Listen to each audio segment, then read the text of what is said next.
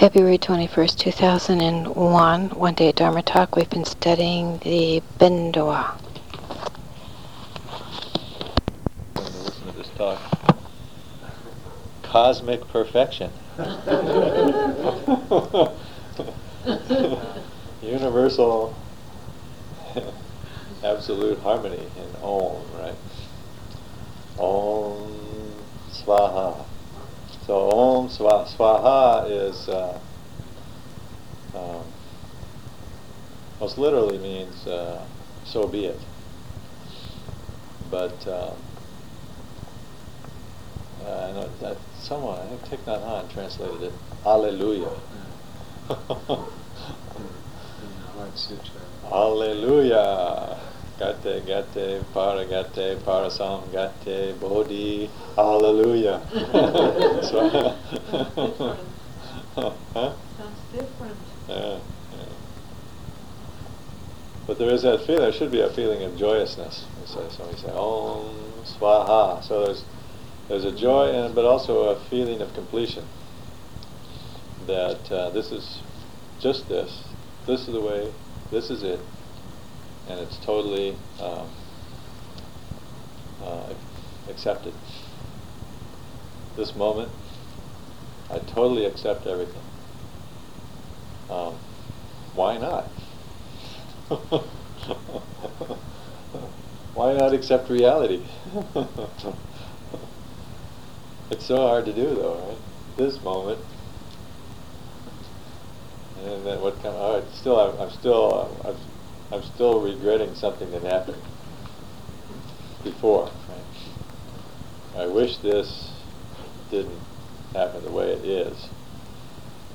I want something more right now. I feel restless. I feel whatever. It's so hard to just accept this moment. Because to accept this moment is to accept all of the karma and all of the entire evolution of this particular cosmos, right? From the Big Bang to the present moment.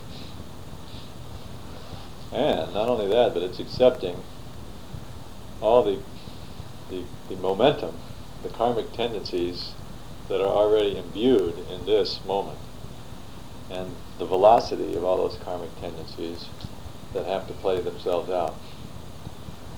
That's a lot to accept. So even if you are totally enlightened, the, at this moment, you suddenly realize, wow, everything is true. All the dharma that I've ever ever been taught is realized right now. I am completely awakened with all beings.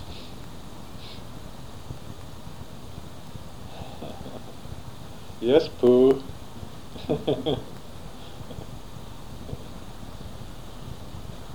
She's been talking more lately. She's pretty old. She's 14 years old. And I think she's a little crotchety. But uh, very dear.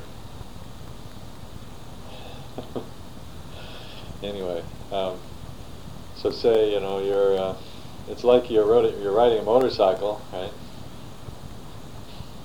And you're driving along at 75 miles an hour, and at that moment, suddenly you realize perfect serenity. But you're still going along at 75 miles an hour. And there's a bump in the road. You either hit it or you have to do something to swerve, but you may lose control and go off into the ditch.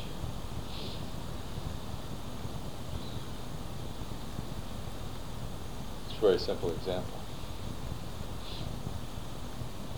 You're going along at 75 miles an hour and you realize uh, that the person you married is much more difficult than you thought.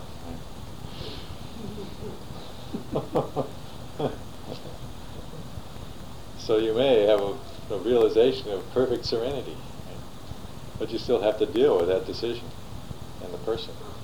And all the difficulty that is in that, that uh, the karmic consequences of that.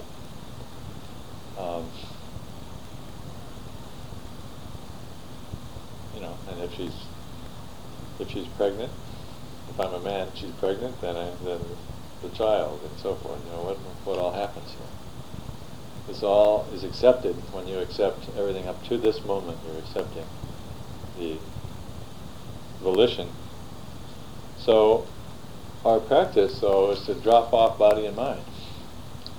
Our practice is to, as soon as we realize it, stop creating karma. Stop creating more negative, negativity. Stop creating more trouble. Stop creating more suffering. As soon as we realize, oh, this creates suffering, we stop. There are lots of ways in which we don't understand that we're creating suffering. It takes very refined attention and uh, and deep insight to realize moment by moment how we create more suffering. But as we sit and refine this practice, you begin to notice that when you have that thought, that I, I'm deeply hurt because somebody, someone else, um, you know, told me that I didn't do what I was supposed to do. I thought I was doing what I was supposed to do, but they told me that I didn't do what I'm supposed to do. And now I feel like they don't understand me. They didn't understand that I was actually trying. I actually was doing what I, but maybe I wasn't doing this, but you know, pretty soon you get involved in this whole thing, right? So how do you see that clearly? How do you take care of that without creating more suffering for yourself or for the other person? Um, we stop, take a deep breath return to the breath, see what it is. Sometimes there's no time. it seems like there's no time. Because our head's already full of opinions and ideas and trying to protect my trying to protect myself from from the feelings that I that I have.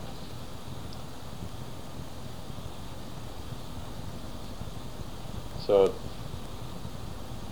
releasing body and mind at that time is uh, it becomes a kind of an abstraction. I, I, I can't do it. Right? We think I can't do it. Who can do it? We say that you really can't even do it. You can't sit zazen. The one who sits zazen is the one that's left after you stop doing everything that you do. Right? So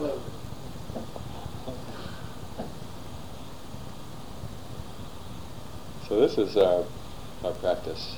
And uh, the bell just rang and I'll stop talking. Um, there were a few more leaks I was going to get into discussing, but we'll save that for another time.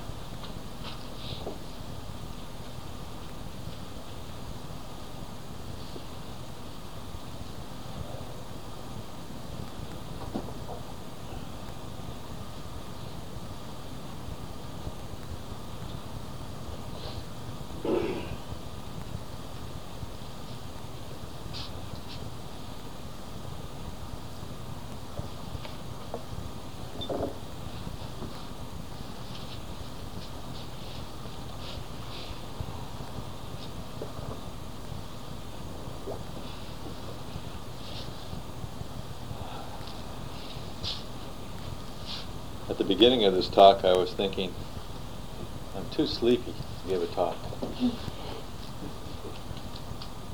Thanks for helping me wake up.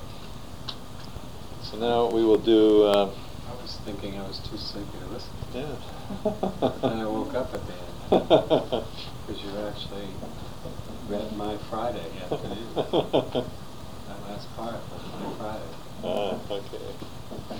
Thank you. Well, thank you for listening. So we'll do a, a little more kinhin and another period of Zazen and finish out our one day of practice here. Face out the last period? Yes, less. We'll two bells for King